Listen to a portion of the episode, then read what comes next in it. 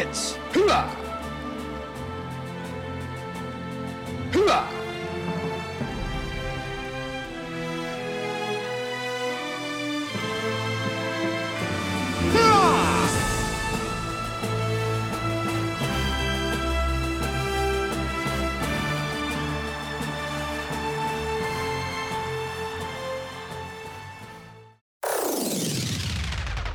What is up, IFL? Welcome to the inaugural episode of Analyze This, the show about player performance and the IFL. I'm your host, Josh Poino, the only real Josh, and I'm owner for life of your San Francisco 49ers. You can also catch me as a co host over at TMI with Kansas City Kurt from time to time. First off, before I get into the meat of the show, I'd like to thank Brad Jai, our commissioners, for putting together this league. They're doing the IFL the right way, keeping owners in the loop. They're getting solid feedback as they go. My only real complaint is that we have to wait till March to draft our damn teams. It's going to be a long wait. Too long.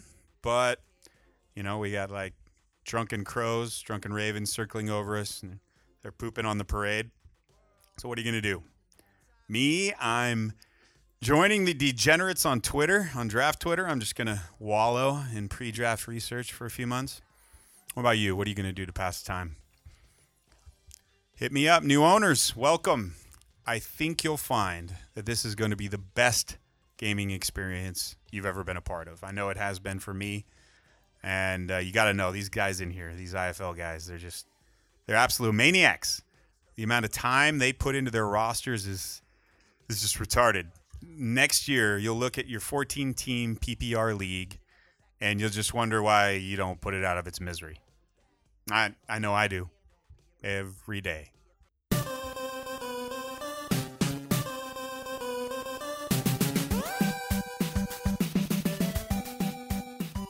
Today we're going to be going over the bylaws, that living document that Jai and Brad have been working on and promising for us for let's see since yeah since the league started. So uh, today will be a little sneak peek at the little preview of some of the changes for some of us vets, uh, some of the things that uh, might interest us, and also I'll be covering some of the more interesting aspects of the of the format in general for the new guys. I think it'll be uh, an informative show. So let's get started. It's time for kickoff.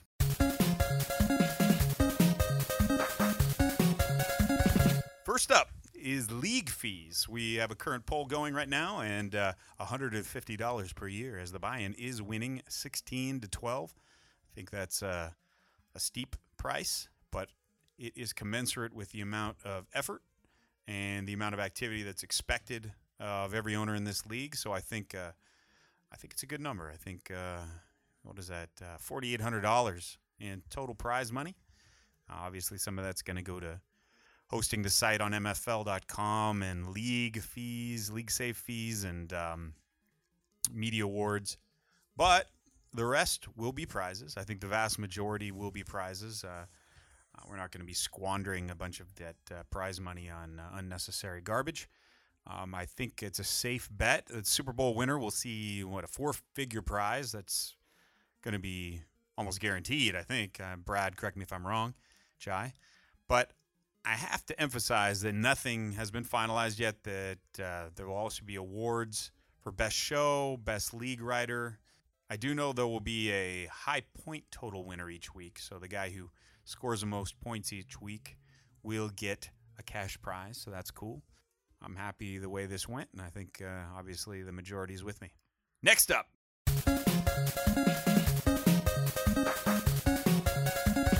Rosters roster size specifically. Back in the old league, we had a hard cap of 53 players. And that was like, was a minimum, but it was also a maximum. So, I mean, basically, you could have as many guys on your team as you wanted as long as it was 53. But I'm pleased to report in the IFL, you can have a valid roster anywhere from 46 men all the way up to 53, just like in the NFL. And this is going to add some much needed flexibility, I believe, especially if you're up against the cap and need to drop a guy, move a guy to a taxi squad or the IR.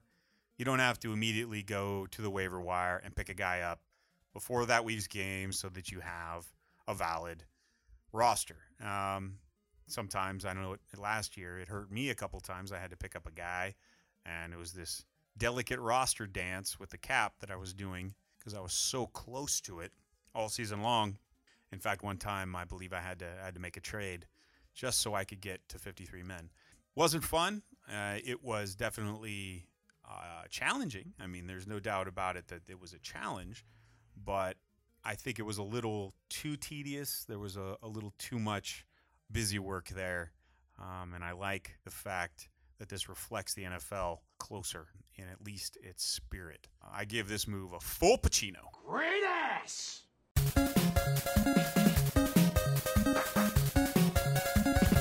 All right, starting lineups.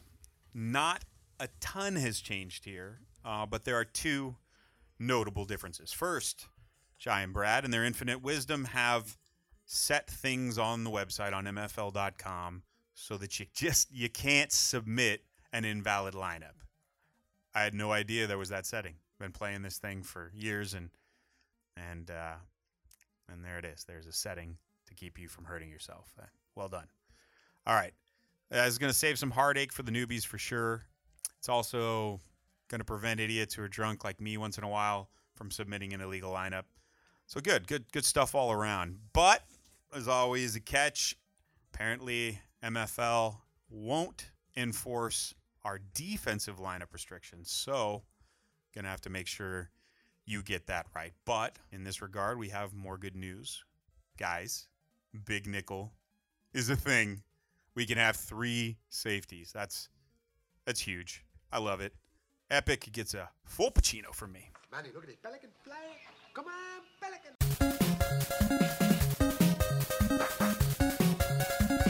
Taxi Squad. Taxi Squad is changing. You wouldn't think there would be much to do in the Taxi Squad, but there is. There are, see here, two big changes. And guys, first round picks can now be claimed. I think we all realize that uh, allowing first round picks to be housed on your Taxi Squad for as long as you like uh, and not having to pay that first round um, top pick salary uh, shouldn't come without risk. So that change has been made. Um, for the new guys, when you got a taxi squad in effect, basically you can put anyone who's a first or second round player on there, and you only have to pay 10% of their salary. That's the benefit. The risk is that any other owner who has a couple picks to give can get that guy off your taxi squad.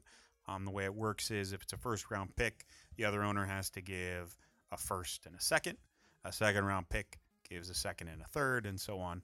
Um, a seventh round pick is just a seventh. Uh, undrafted free agent is just a seventh.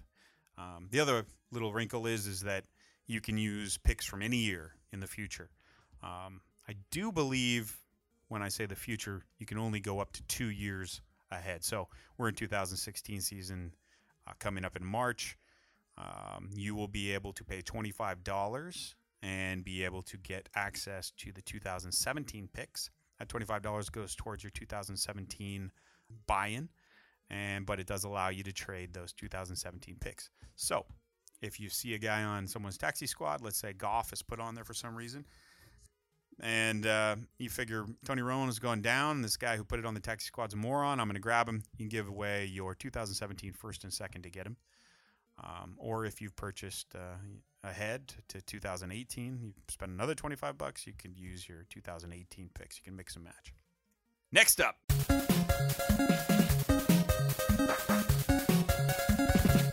Salary increases have been lowered.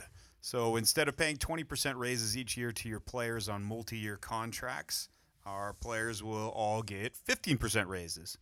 And since this compounds yearly, it can still sneak up on you. The 5% yearly savings is quite a bit. I think this is going to be a popular change. I give it a half Pacino. That's football, guys.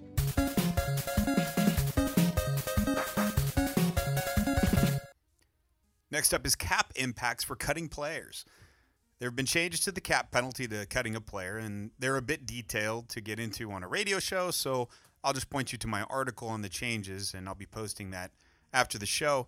In short, though, you only take a 50% cap hit if you release a player before the season starts, and that's for year one. If he's on a multi year contract, then there are further penalties depending on how many years are left on his contract. But the important thing to remember is that if you cut him before the season starts, 50% cap hit. If you do it during the season, the cap hit is 75%. So there is a benefit to cutting and being a little uh, uh, forward thinking and forward looking. But again, there are other uh, cap hits depending on how many years are left on the contract.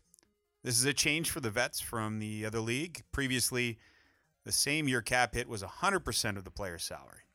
Benefit here is that if you're going to make any moves during the year and cut some guys, you'll actually get a benefit right now for doing it.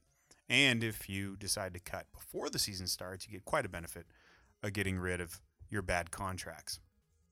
I'm going to wait and see how these changes play out before I give this one a grade. Uh, it seems pretty Pacino in my book, but being able to dump all your contracts for only half of that year's salary cap hit seems like it might impact trading, but we'll see. Pussy.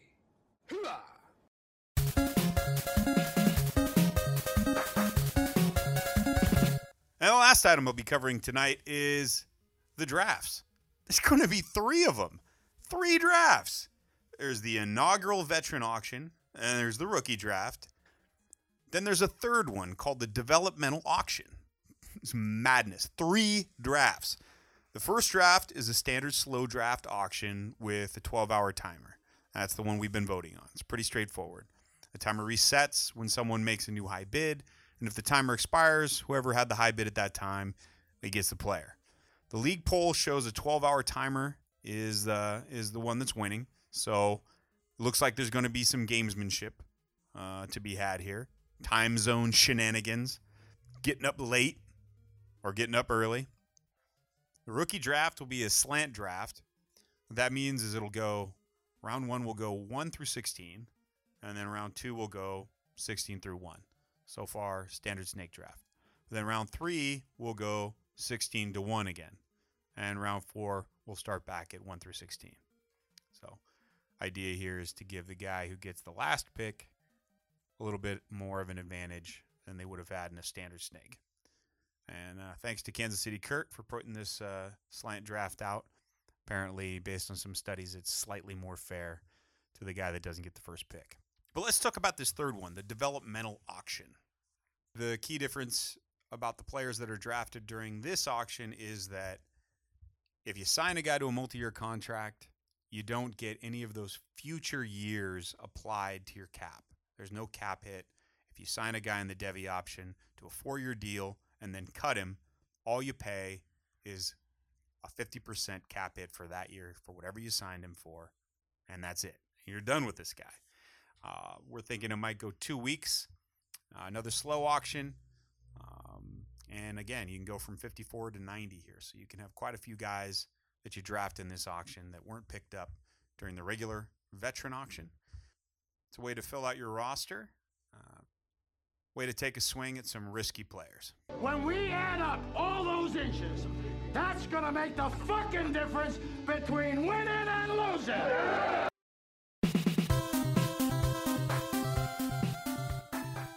Whew! So we've covered a lot of ground here. I'm I'm going to call it for my first show here in the IFL.